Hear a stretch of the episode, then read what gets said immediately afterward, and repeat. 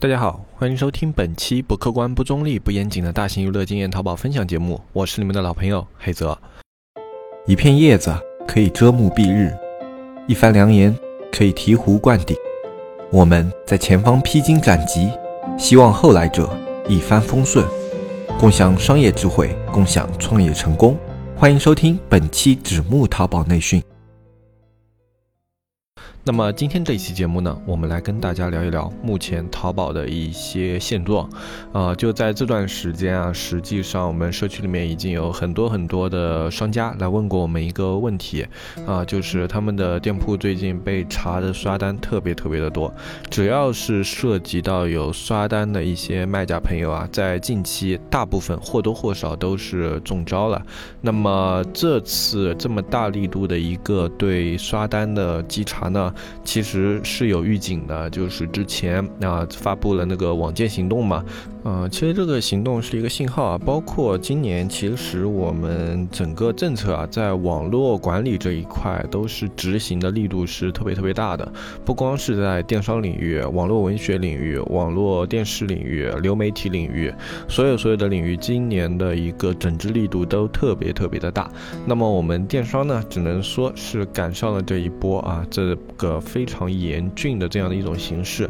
那么可以说吧，就现在的整个网络形势都是啊，自有互联网以来啊，我们国内网络最严峻的一个时代啊。当然，这也是仅仅有史以来最严峻啊，还没有说未来会不会更严峻，我们都是不知道的。那就目前来说，今年真的是力度非常非常大的一年。那我们是一个电商从业者，所以这一期呢，我们就来专门的聊一聊在电商的这个领域，我们目前所处的一些情。情况，啊，包括我们现在能不能去做刷单啊，然后刷单这样的一些行为，现在还走不走得通啊？啊，这些我们都会在这一期节目里面跟大家聊一聊。那首先跟大家聊一聊我自己店铺的情况。首先我自己店铺呢，最近所有的刷单行为都是停止了，就是，呃，反正我这边的话，仅仅是增大了直通车的一个投入，去调整我直通车的一个运营的思路，然后去把我们在刷单上。呃，溜掉的一些资源啊，去从直通车这个点去弥补回来。那么，反正刷单这个点是完全停掉啊，不像以往可能还会留那么一个基础的量啊，做一个非常非常基础的一个量啊。现在目前来说是一点点基础的量都没有留了。那么为什么这么去做呢？因为今年这个阿里啊，它可以说是呃被迫于压力去做的这样的一件事情啊。往年呢，阿里去查刷单查的严，那是去配合。啊，配合政策，就是说政策下来了，说哎，我要查你们互联网这个刷单，那么阿里我就是肯定是要配合你的嘛。那我自己这一段时间我就严一点，比如说三幺五啊什么这样一个节点，我就严查一下刷单啊。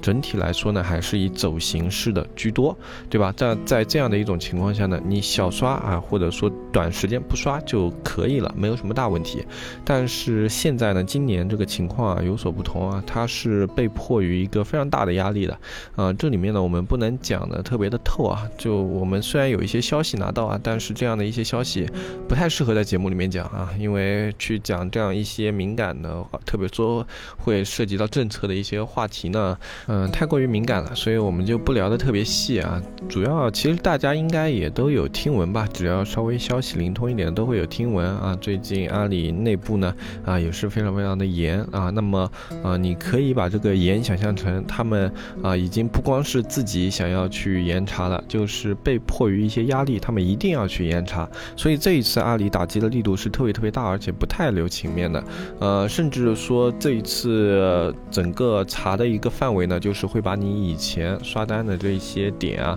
包括你以前啊刷单的一些订单，他们都会去把它给拉出来。呃，可能并不会秋后算账啊，但是如果你以前刷特别厉害的话，你的店铺会被列入一个重点的一个稽查。名单，然后你在近期的话就特别特别容易中标，而且这里我们还拿到一个消息，就是在不久可能会新列一个关于刷单的征信，就是刷单以后会纳入征信，如果你有过刷单行为的话，你的征信会受到影响，好像是列为严重失信啊，就是说以后如果你因为刷单的话，你的房贷啊、车贷啊可能都会有问题，甚至会影响到你配偶的一些房贷啊、车贷啊，那我们给大家建议也是。是近期不要去刷单，就是碰的不要碰是最好的。那这里面所指的刷单行为呢，是刷单的双方啊，就是不管你是卖家还是刷手，你只要涉及了刷单这样的一个行为呢，就会列入严重失信的一个名单。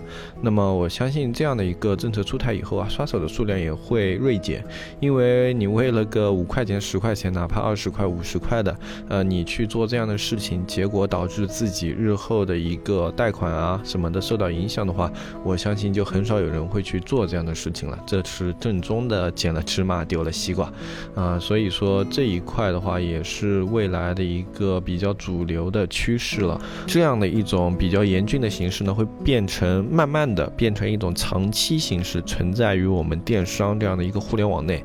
那么很多人可能会问了，那么如果我以后不能刷单了，我应该去做一些什么样的一些事情？实际上，我们的节目啊，在很早很早之前就已经跟大家聊过这样的一个问题了。因为我们在很早很早之前，就大概在一七年的时候吧，我们节目创立还没多久的时候，我们在节目里面就跟大家聊过这个话题。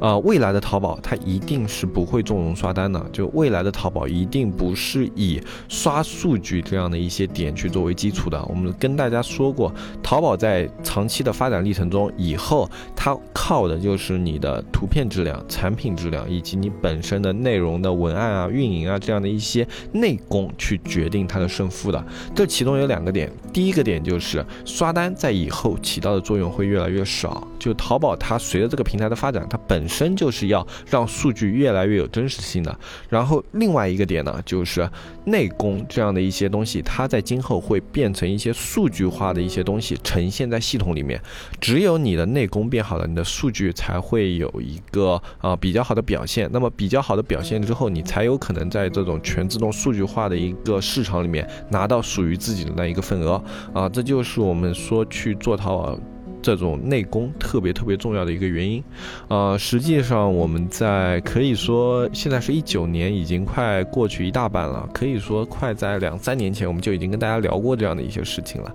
呃，可是呢，就其实，在淘宝这个领域啊，还是有特别特别多的人比较急功近利，他们就觉得。嗯，我做淘宝，我一定是有一些黑科技，有一些呃这种黑搜啊这样的一些手段在里面呢。我只要去学好这样的东西，那么我淘宝就可以做起来。嗯，在讲这样的一些内容的时候，实际上我们也是在很早很早的时候就问过大家一个问题：如果黑搜不生效了，如果黑科技不生效了，你拿什么样的东西去做淘宝？呃，实际上我们也是在很久很久之前就跟大家聊过了。嗯，不过呢，其实根据社区的一些反馈看来啊。去追求黑科技，或者说去追求这种简单技术的一些人啊，并没有减少，而是越来越多了。嗯，这种情况呢，其实跟他们本身去做这个商业，它的一个起色太慢是有关系的。一个淘宝现在你想要做起来，投入的资金量肯定是比较大的。那么如果你不投入大资金，不投入一个大的时间，那么淘宝起来的速度现在就是很慢。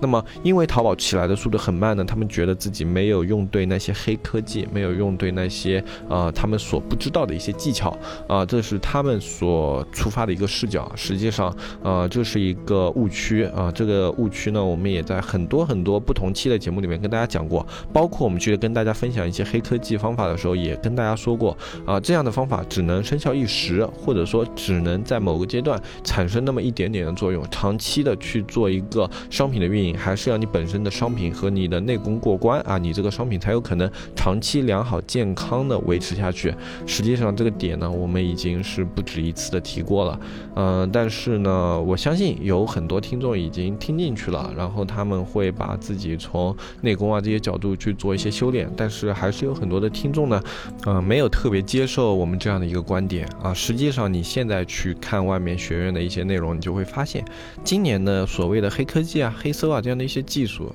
是多了还是少了呢？肯定是少了，而且是比往年来说要少很多很多。你现在即便去看到了一些黑科技啊，比如说像电群，比如说像黑搜，比如说像以前那种换皮的一些掏空。口令玩法，他们依旧是在把以前的玩法拿过来炒冷饭的，再跟你讲一遍。这样的一些冷饭里面有很多的内容，它已经是不生效了啊！就他们这些呃所谓的学院现在分享这些黑科技啊，实际上只是在把他们以前的那种课程在做重复而已，换一个标题，换一个小的概念，或者说换一个小的这种呃这种。应对的一个场景，然后它就变成一个新的课程，然后再跟你做一个分享啊，这就是他们现在的一个黑科技。实际上，这样的内容，就连这样的内容，在在今年都已经少了很多很多很多，就是因为现在网络这个稽查力度特别特别的大啊，他们这样的一个内容实际上是存活不了的，他们自己也心知肚明，他们去推这样的一个内容呢，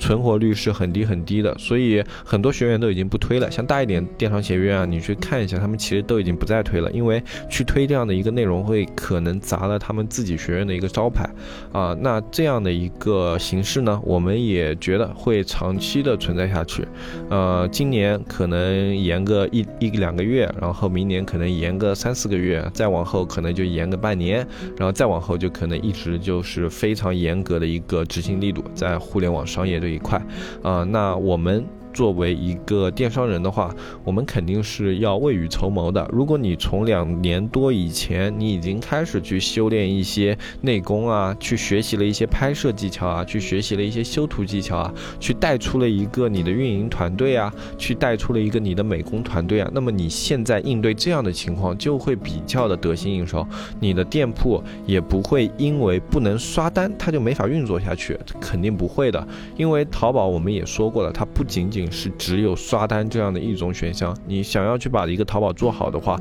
它是有很多很多选项可以去选的。所以像今年的一些电商学院，他们也开始去走一些不同的路线，他们开始教你我怎么样去从抖音引流啊，我怎么样去运用淘达人引流啊，我怎么样去把淘宝课玩得更好啊，我怎么样去把直通车玩得更透彻啊。他们这样的内容变得越来越多了，实际上他们也是在顺应着这个趋势，不是他们想改变，而是他们再不改变，他们也就活不下去了。我们说回老生常谈的一个问题，淘宝它已经过了最初的那个风口，已经过了那一种你仅仅靠黑科技、靠一两个技术就可以打出一家爆款淘宝店的那个年代了。这样的年代它已经一去不复返了。我们之前说过，兼职的淘宝店还可以做，但是就连大文这样他们去兼职做淘宝店的一些店主啊，他们都是付出了比较多的心血的，他们至少是有着自己的优势的。他可能在其他方面，像直通车啊这些方面，并没有特别。特别的强，但是他在商品的选品这一块付出了比平时